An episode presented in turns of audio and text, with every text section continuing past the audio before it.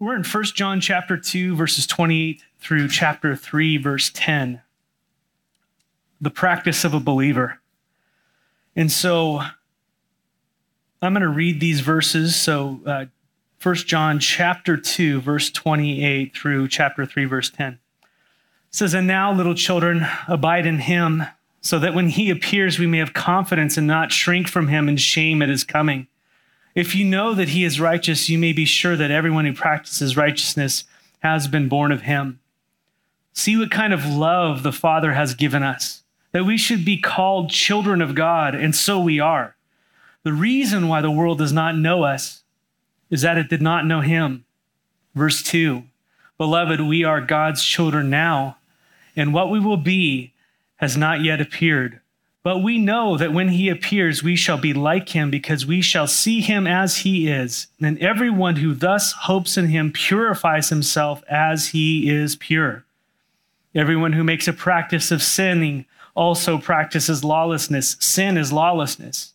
You know that he appeared in order to take away sins, and in him there is no sin. No one who abides in him keeps on sinning. No one who keeps on sinning has either seen him or know him or known him.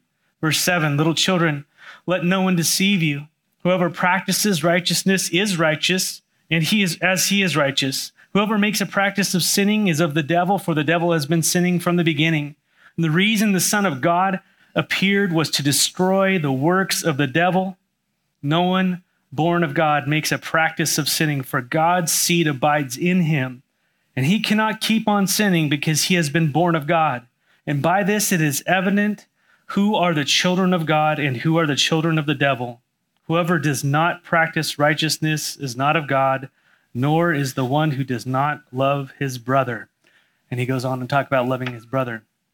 Uh, Father, we, we come to your word and we ask, Lord, that our hearts would be open. We ask that your spirit would teach us as we ponder what this apostle of yours said by your Spirit. Lord, we, we pray that every false teaching, Lord, that our hearts have latched onto would be loosed, Lord, that every truth that you have for us would be grabbed onto and held tightly and protected. And we know this is all a work of your spirit within us, and we so we just ask that you would help us now as we feast upon your word. And it's in your name we pray. Amen as John is writing this, he's, he's, he loves the church. He loves them so much. And he is dealing with some very, very mischievous people who have come into the church and started teaching heresy. And they had actually walked with the apostles, they hung out with the apostles, and they went out from them. And John had just told us recently, when we just were in last week, said they went out from us, but they weren't of us. And what had happened is they started to deny that Jesus Christ was the Son of God or God in the flesh. And they also started to say, hey, you know what? You can live however you want just as long as you have knowledge about God. That basically the knowledge you have about God really doesn't make a difference ultimately if how it affects your practice. And because this is flat out false, John takes basically First John in, in, in, is combating this truth by reminding of the, the church of what they already know to be truth, what they have heard from the beginning. And because it's a flat out lie, he reminds them in chapter one, and I'm not going to go through all the teaching again on this, but he reminds them that believers are those who walk in the light. We're defined as those who walk in the light. And as we walk in the light, we, we fellowship with other believers who are walking in the light. And as we are walking in the light, boy, our darkness is exposed. And instead of like the world who doesn't confess their sin, who says, I have no sin, that nothing's going wrong, we are those who then run to our Savior, who run to Jesus and start to call out to him and say, Forgive us. And, and John says, Man, we have an advocate with the Father. He says, If we confess our sins, he is faithful to cleanse us and forgive us of all unrighteousness. And so believers run to Jesus with their sin as we're walking in the light. And we're also known as those who obey the word. We long to follow the words of our God, our Lord. And as we begin to walk with the Lord and we're obeying Him and confessing, our lives start to mimic Christ likeness. We look like Jesus more and more and more in our hearts and our actions, our attitudes and our thoughts, and all these types of things. We, we're Christians. We're little Christ, so to speak. Not in that we're deity whatsoever, but we are mimicking the one we love and who is living in and through us. And believers also grow spiritually, and John went into that a little bit. But believers also have an anointing, in which he is obviously talking about the Holy Spirit. When one is born again, they're born of the Spirit of God. God's Spirit comes within them, and all things in the past are gone, and, and all things become new. We're a new creation in Christ Jesus, and this Spirit of God is in us, and He teaches us concerning the truth according to the Word of God. And so, as we are reading the Word of God, um, the Spirit is teaching us, and as we come, as we run into lies, as I was saying, we might not even understand how to get to the verses, but we know in our hearts as believers that something is off, and the Lord teaches us, and He brings us back. And John's just saying, "Listen, you know what you're hearing is off. Go back to the truth. Go back to the basics. Don't deviate. Abide." And that's His heart. And so, in verse 28, after saying all of this, and I really simplified it Verse 20 says, And now, little children, all those little children of the Lord, right? Those who believe. He says, Abide in him, so that when he appears, we may have confidence and not shrink back from him in shame at his coming. John says, Continue in him, in the Lord. Abide. Don't depart from the Lord, John says. And this word abide means to dwell. It means to stay, it means to be held and kept continually. That's what that word means. And this is where we get the word abode or, or home or dwelling. That's the idea. It's someplace where you are, where you stay. It's your base of operations. And, and this is this is what John's saying. He's saying your home is in Jesus. You've had the gospel, you've been born again. Don't run away from him. Don't follow after all this other junk you're hearing. It's, it's not him. Be held continually in him, abide. Now, on the one hand, we know that the scripture teaches uh, that the Lord absolutely, he's the one who causes us to will and do, but always matched with that is this balance and the call for obedience. So he's right here, John is emphasizing what he already is heard from Jesus himself. Remember, John's not telling us anything new. It's important. You know, Matt doesn't have anything new from God to tell you. I'm telling you old truths, right? I'm just repeating what the apostles have already said. And of course, there's the inflection of culture and all this type of stuff. But John's just repeating what he heard in that upper room in John chapter 15 and obviously on the road with Jesus. John chapter 15, verses 4 through 7. I'll just read that section. He's speaking to the, the, the, the disciples. Jesus is speaking to the disciples. The night he's betrayed, he says, Abide in me and I in you. As a branch cannot bear fruit by itself unless it abides in the vine, neither can you unless you abide in me. And Jesus gives us that picture. He gives the disciples a picture so they would understand what that abiding relationship looks like. And he does it with a, with a vine and, and the branches that come out of the vine that are supposed to pr- produce fruit. And so they're looking at a, a, a vineyard here. That's what he, that's, he wanted them to picture this. He says, look at, look at a branch. A branch can't do anything by itself. It's cut off and it dries up and it produces nothing. But if it's attached to the vine, what happens? It gets everything it needs from the vine. And as it's attached, it's receiving its life from the vine. As that relationship is, is, is paramount, fruit starts to flow from that vine into the branch and it's exposed in the end product of fruit, of grapes, right? This is why Jesus says, Apart from me, you can do nothing. In verse 6, he goes on and says, If anyone does not abide in me, he is what? Thrown away like a branch and withers. And the branches are gathered and thrown into the fire and burned. What do you think he's talking about there? The difference between a believer and a non believer, the difference between someone who abides and someone who does not abide. That's it. Pretty scary stuff. Believers abide and they have life. Where's the life? In Christ. Non believers, they don't abide. What happens? They're cut off and they're burned in eternal fire. That's it. Clear picture of the difference. And we actually see this played out in, in the Gospel of John because in John chapter 15, as Jesus tells him to abide, he tells him to abide like 11 or 12 times in John chapter 15. It's really important. He's like, abide, abide, abide, abide. Guess who just left the room in John chapter 13? Judas. Who we know, John chapter 6, verse 64, or somewhere around there, 54. Jesus knew from the beginning that he was not one who would abide. He knew from the beginning.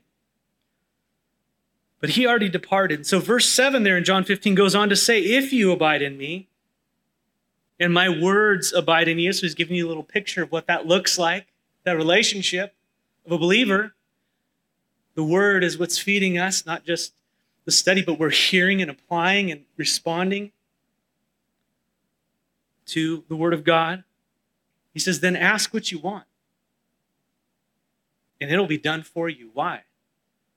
That you would bear much fruit to the glory of the Father. The purpose of the branch is to bear fruit so that the person who planted it and purchased it can enjoy the fruit of it. And what is the fruit? We talk well, fruits all over the scripture, but in John's context here, it's purity, it's righteousness, it's love. The things that God has in that eternal relationship with the Son from before the, the worlds were created, that He has now come and purchased us to be a part of through the precious death of His Son. And so there's that life giving relationship between the disciple. And I, we could talk about prayer and all that type of stuff. You got a horrible prayer life. Abide, let the word abide in you, and start asking according to his will, and you're going to watch him answer those things. But then you can talk, you can go over to James and he talks about why you don't get what you want and all that good stuff. But but the word abide appears, you know, a lot. It's really important because that's how the Lord defines our relationship with one. It's an abiding relationship with Him. It's where our home is. It's where we dwell as believers. He is our home. And that relationship produces fruit. It glorifies God, righteousness, purity, and love as He is in us and we are in Him. But this is what John's repeating to these guys, to the, to the church. He's saying, Abide, stay put, don't go off, continue in the Lord. You got all these things pulling you in every direction. Jesus is it. He's always been it. Run to Him daily. Make Him number one. And this is a a war in my own heart, in my own life, every day to make him king, to let him be who he is. Amen? Don't follow after the lies of these turkeys, you know? John says, Abide, so that when he appears, we may have confidence and not shrink from him in shame at his coming. John says, If you abide, you're going to have confidence when the Lord comes. people are going to be in one of two camps at the appearing of the Lord those who shrink back in shame, or those who have confidence when he appears. Confidence meaning uh, free and fearless confidence, cheerful courage, boldness, assurance is another word. We sing blessed assurance, Jesus is mine. Amen. One of the reasons why John's audiences might have become unsettled in their faith is they were starting to hear that the practice didn't need to match up with the preaching. The living it out didn't need to match up with what God had said. It doesn't really make a difference as long as you know God, however you lived, it's, it's you know, it's okay. Sloppy grace. Well, the Spirit's not going to be settled in a person who's living like that. And actually, someone who goes on living that, John's going to make the case that you're not really, that's, that's not, you're not, you're, you never were. But again, this is one of the lies that John is combating that those who are teaching were saying that you can walk in duplicity with the Lord. You can walk in duplicity with the Lord. Again, John is combating that that you can say you know God and yet practice what is contrary to his word and his will. John clears that up in verse 29. What does he say? if you know that he is righteous, you may be sure that everyone who practices righteousness has been what? Has been born of him. Wow. The life of a Christian is Christ likeness, and it is a life of practiced righteousness. The proof, uh, well, I like what Pastor Damian Kyle said. Uh, he said, You can't separate the root from the fruit. I think that's pretty you know, where are you planted? Who, what kind of tree are you? Are you planted in Christ? And you can't separate that from the fruit that's going to come about in your life. Of course, um, the, the life of a Christian is Christ likeness. It is a life of practice righteousness that flows from an abiding relationship we have in Christ. It's a work of God's grace in a believer. It's a work of God's grace in and through us. Amen. I mean, you know who you were before Christ, and then Christ comes into your life and all of a sudden you are changing and you're becoming more like Christ. I mean, he is doing an amazing job, right? Despite us half the time, all the time. But those who've been born again have been changed from darkness to light, from practicing unrighteousness, from being slaves to sin, from now being slaves to righteousness. There is something that has changed within us. We are practicing righteousness just as he is righteous. And so those who have assurance of, of salvation are those who actually abide in Christ, who are living it out. And God has made it to where you become extremely uncomfortable and unhappy as a Christian as you are not. It's His mechanism for drawing you close. you know? Those who practice righteousness are going to have the Spirit of God testifying in them that they're walking in the truth. And, and John wants his readers to have that blessed assurance, the love and the joy and the peace in their lives because they are born of God and they're walking in righteousness. Now, John says, don't deviate from the gospel. The gospel that called us to repent and believe. Don't deviate from that, right? John speaks of this radical change that happened to a believer as we are now born again. He speaks of it as we move to John, John chapter, uh, 1 John chapter 3, verse 1. He says, See what kind of love the Father has given to us. That we should be called what? Children of God. And so we are, John says. I love that. The Father has loved us with an unfathomable love. It is, He has loved us to the point that our sins have been paid for, and then He's given us His Holy Spirit. His Son bled out and died a horrible death that we might have life. We might have His imputed righteousness. We might be born again. We have been brought into His eternal family by His grace and His love. We've become His children. You've become his children, children of God. Think of your earthly parents. Think of your earthly parents and how influential they uh, are or were in your life.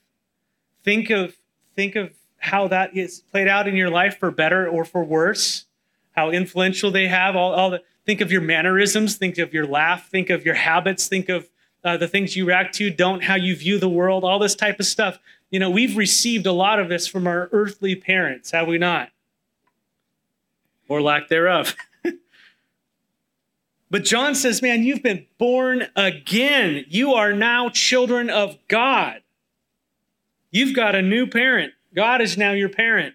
And John says, this is what we are. This is what happened. A radical transformation happened in your life. You were born again. You were transformed. Your spirit has been made new through faith in Christ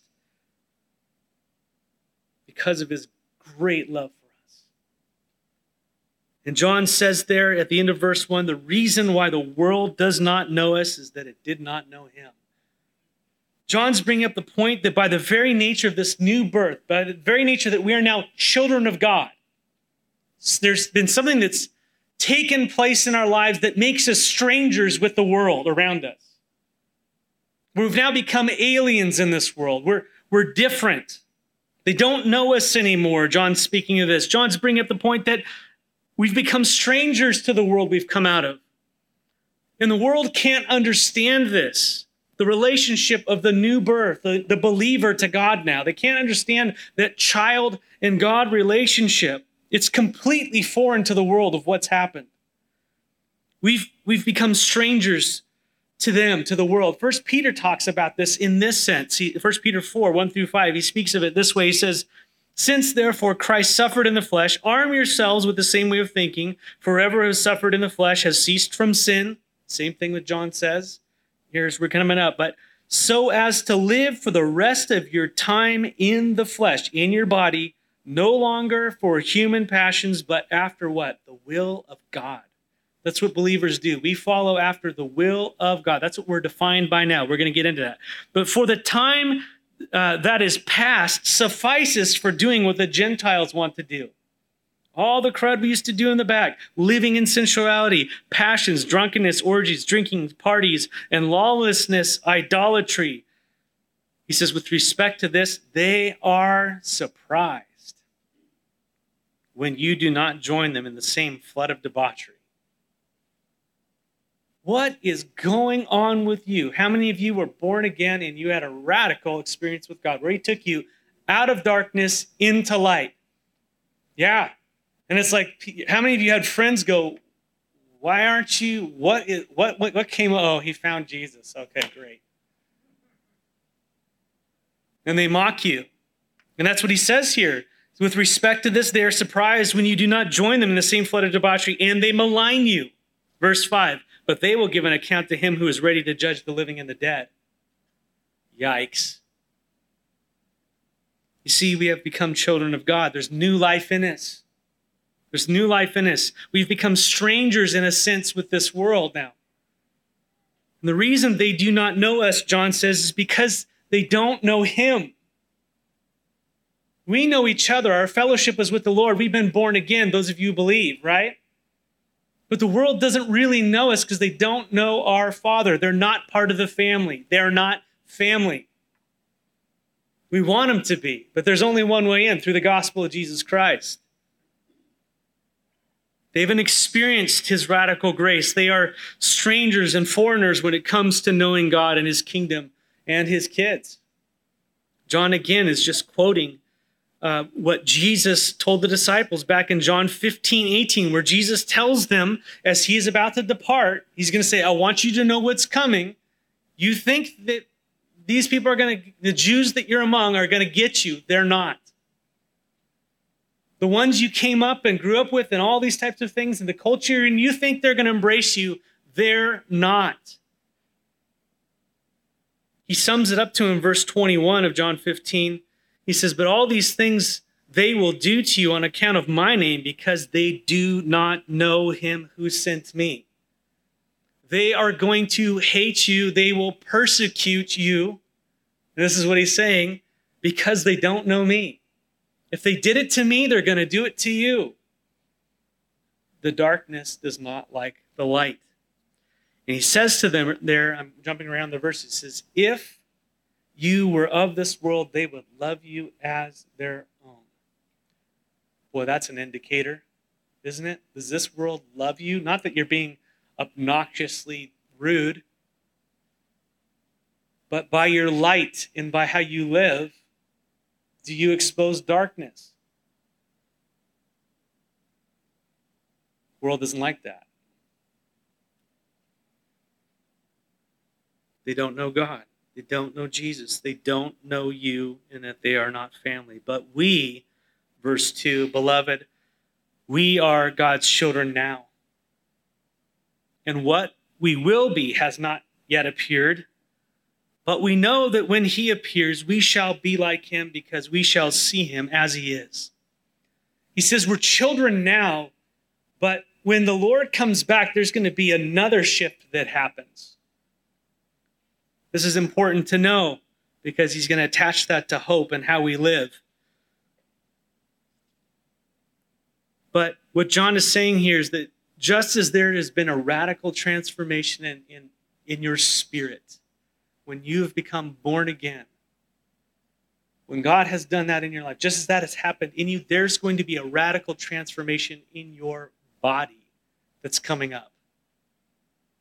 When we no longer have the body of death hanging around us anymore. When our Matt 2.0 matches up with the Spirit that is within me.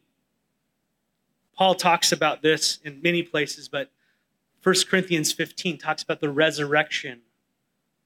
In 1 Corinthians 15, 49 through 53, Paul says, I'll do 48 here. He says, As was the man of dust, that's Adam, so are also all those, uh, so are those who are of the dust, mankind. Just as Adam was, so are all of his descendants. And as is the man of heaven, Jesus, the second Adam, so also are those of heaven, believers. Just as we have been born in the image of man, of dust, we shall also bear the image of the man of heaven. In verse 50, he goes on to say, I tell you this, brothers, flesh and blood cannot inherit the kingdom of God, nor does the perishable uh, inherit the imperishable. He's saying those born of Adam aren't going to make it strictly of Adam. There has to be a different kind of birth. This body, the person of the flesh, is incompatible for the age to come. There must be a transformation in your spirit, and then there'll be a transformation in your body. That's what he's saying. And Jesus demonstrated this. But, but he says there, Behold, verse 41, uh, 51, I tell you a mystery. We shall not all sleep, we not shall, shall not all die, but we shall be changed in a moment, in the twinkling of an eye, at the last trumpet. For the trump will sound, and the dead will be raised imperishable, and we shall be changed. For this perishable body must put on imperishable, and this mortal body must put on immortality.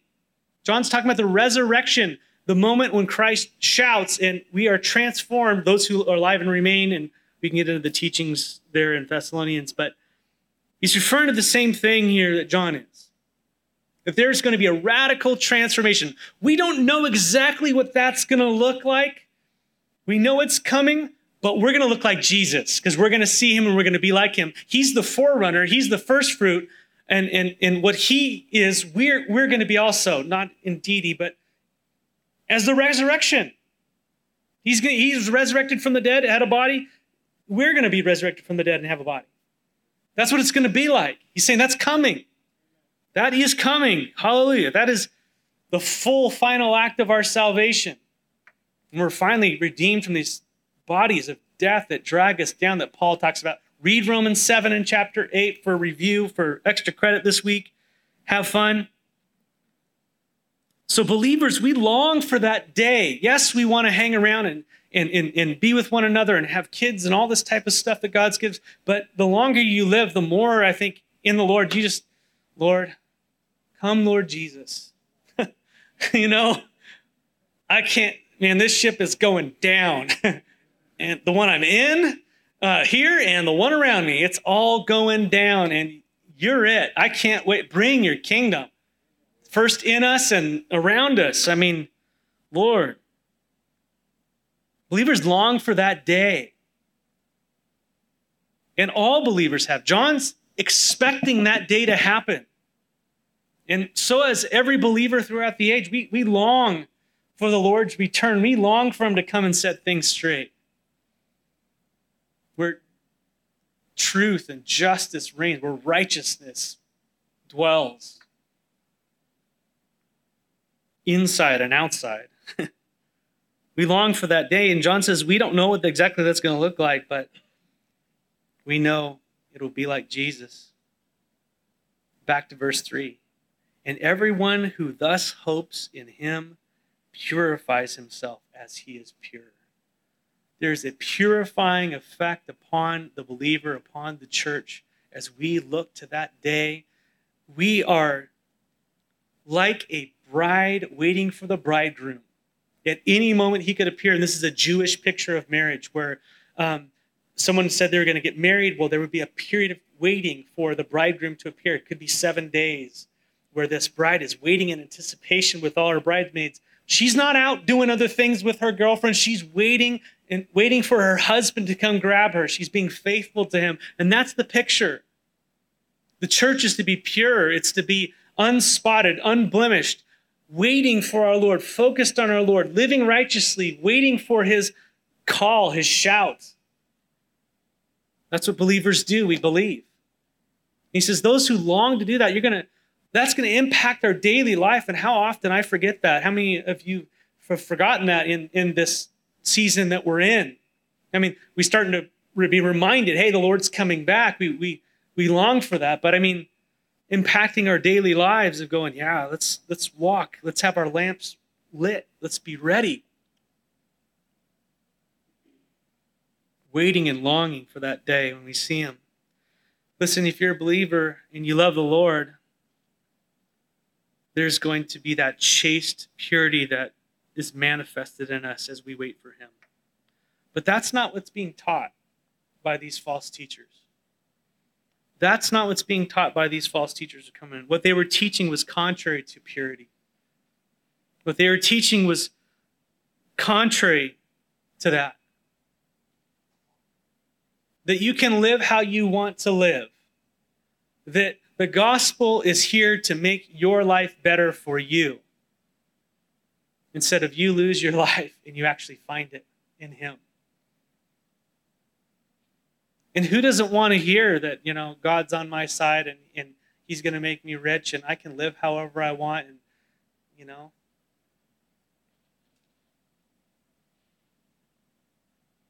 That's what they were teaching. Contrary to a pure life, a life that exudes love and devotion to the Lord. They were saying, as long as you have knowledge, doesn't matter how you live. Love is love. How many of you seen that around? Love is love. No, it's not. It's what God says it is.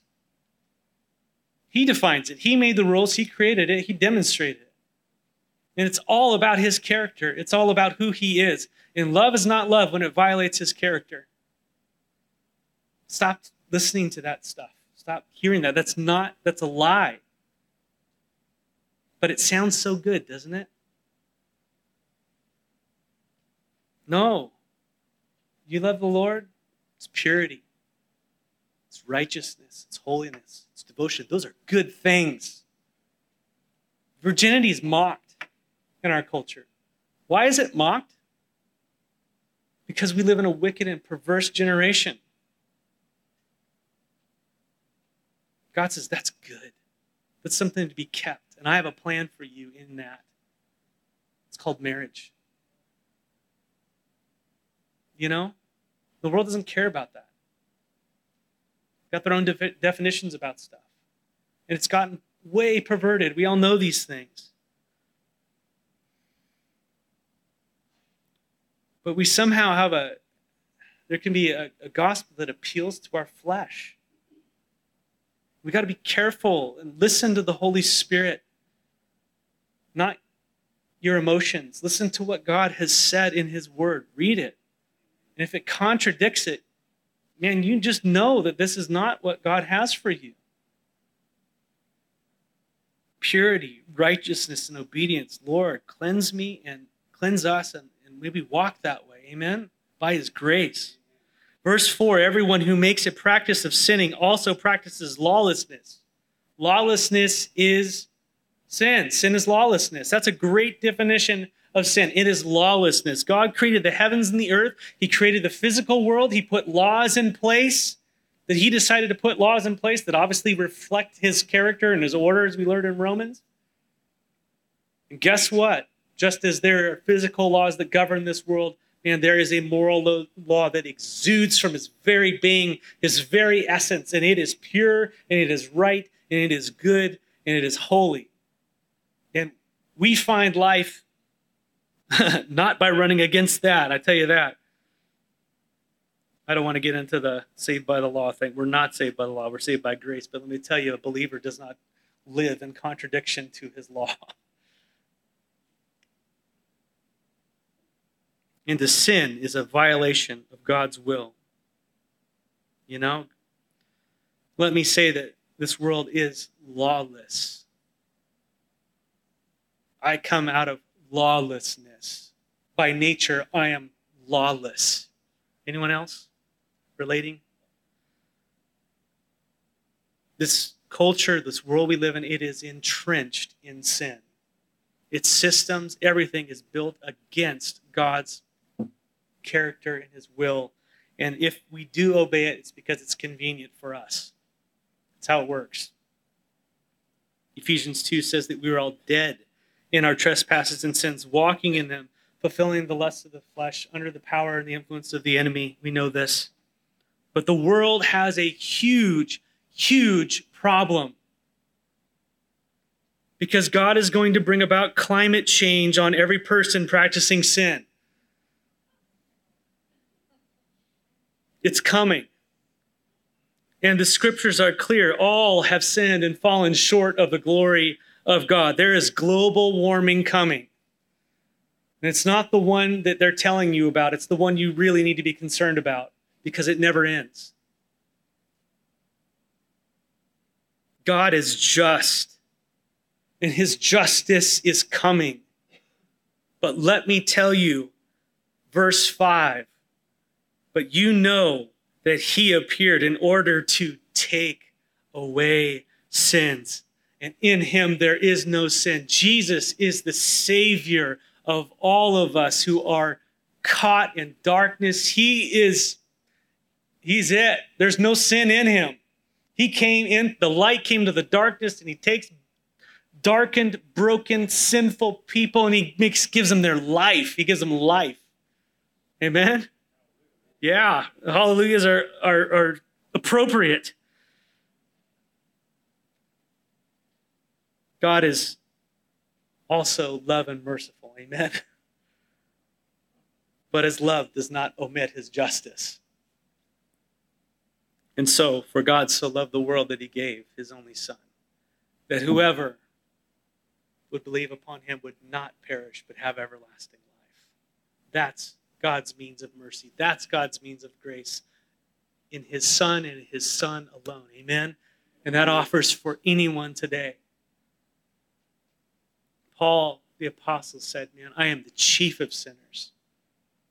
This is the reason why I'm the chief of sinners. I think why God chose me is because y'all don't have anything on me that you would see how merciful God is. And if I was the one who was going around killing Christians and locking them up and taking them, splitting their families apart and doing all those things, if I was the Taliban of the day, and God took me and then called me to be a minister of his gospel, what would he what kind of mercy would he lavish on you? What mercy in Christ. No climate change for you who believe in Jesus. Jesus took it. The penalty on him. No judgment, no eternal fire. But see, that doesn't lead to a life of lawlessness. That leads to a life of devotion and love and purity to the Lord, to the one who saved us. Amen? That's worship. It's called worship. Romans 12 1. All right? It's our reasonable act of worship in light of the mercy of God. And Jesus came to take away sin for those who believe. And make no mistake, there's no sin in Jesus. Pure Son of God. In him is light, and there's no darkness at all. Jesus is the anti sin. Verse 6 No one who abides in him keeps on sinning. No one who keeps on sinning has either seen him nor, know, nor known or yet or know him.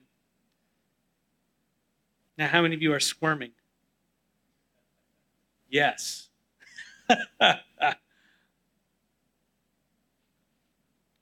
Now, this is not saying that believers do not sin. We got to read the first two chapters. What do we what do we read? If you say you have no sin, you're a liar. And the truth is not in you, right? Now, he's not saying, "Hey, go sin." We read that. He says believers walk in the light, we confess our sin. We have an advocate with the Father. We read about that in John chapter 1 and John chapter 2, right? So, yes, believers do sin. But the term is keep on sinning. It's practice sin. In other words, that is, you're a slave to sin. Again, bad trees bear get bad fruit, good trees bear good fruit. You can't separate the root from the fruit, right? Believers practice righteousness. That's our aim, our desire, to worship God with everything we are and we have. Do we sin? Yes. But it is no longer what defines us and what controls us. According to John here. But we're now slaves to righteousness. We have ceased from sin dominating our lives because of Jesus. Again, I would encourage you to read Romans 7 and 8. Go spend some time with the Lord, read about 7, the wretched man you are, and the life by the Spirit in Romans chapter 8. It is the life changing power of Jesus Christ over this body of death. The believer practices righteousness, but the, belie- the unbeliever practices unrighteousness. No one who keeps on sinning has either seen him or known him. Again, this was the lie that John was combating from the false teachers. Verse 7 Little children, let no one what? Deceive you. Whoever practices righteousness is righteous, as he is righteous. Whoever makes a practice of sinning is of the devil, for the devil has been sinning from the beginning. Jesus, no sin, never has, never will. The devil, sinning from the beginning. That's the devil's mode of operation. He is lawless. Jesus said of Satan in John 8 44, he was a murderer from the beginning and does not stand in, in the truth because there is no truth in him. And when he lies, he speaks out of his own character, for he is a liar and he is the father of lies. And then he turns around and tells the Jews who are there, he says, That's your father yeah. and then they picked up stones you know, to kill him as he goes on there in eight, somewhere 858. The point being that those who practice righteousness are righteous as Jesus is righteous, and those who make a practice of sinning are of the devil. Now, you might be sitting here this morning, and by the grace of God, you are feeling the heat.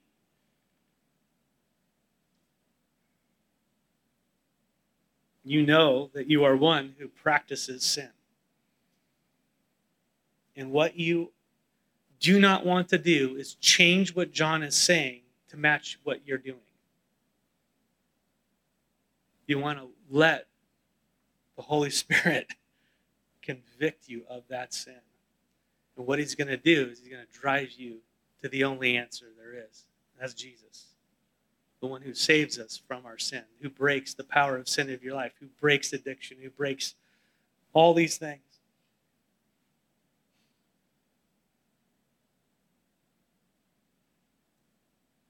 Good news. Good news for you morning if you're feeling the heat.